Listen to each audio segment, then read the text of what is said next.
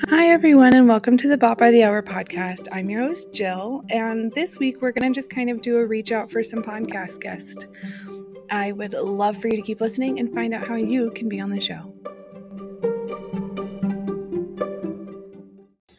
Bought by the Hour would love to interview you. If you have a story of survival and triumph, if it's anything to do with trauma, triggers, PTSD, child sexual abuse, um, narcissistic partners. I could go on and on. If you have anything that you feel like relates to Bought by the Hour, we are looking to book interviews for the upcoming seasons. If you could please contact me at boughtbythehour at gmail.com, I would really appreciate it, and I will send you the forms to get signed up.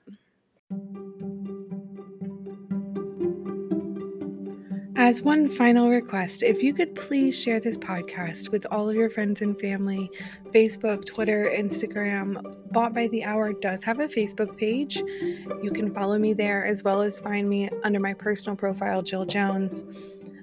I am always available to answer questions or to contact there to be on the show. Um, but the best way for marketing is just word of mouth and for you guys to tell people, and I would greatly appreciate it.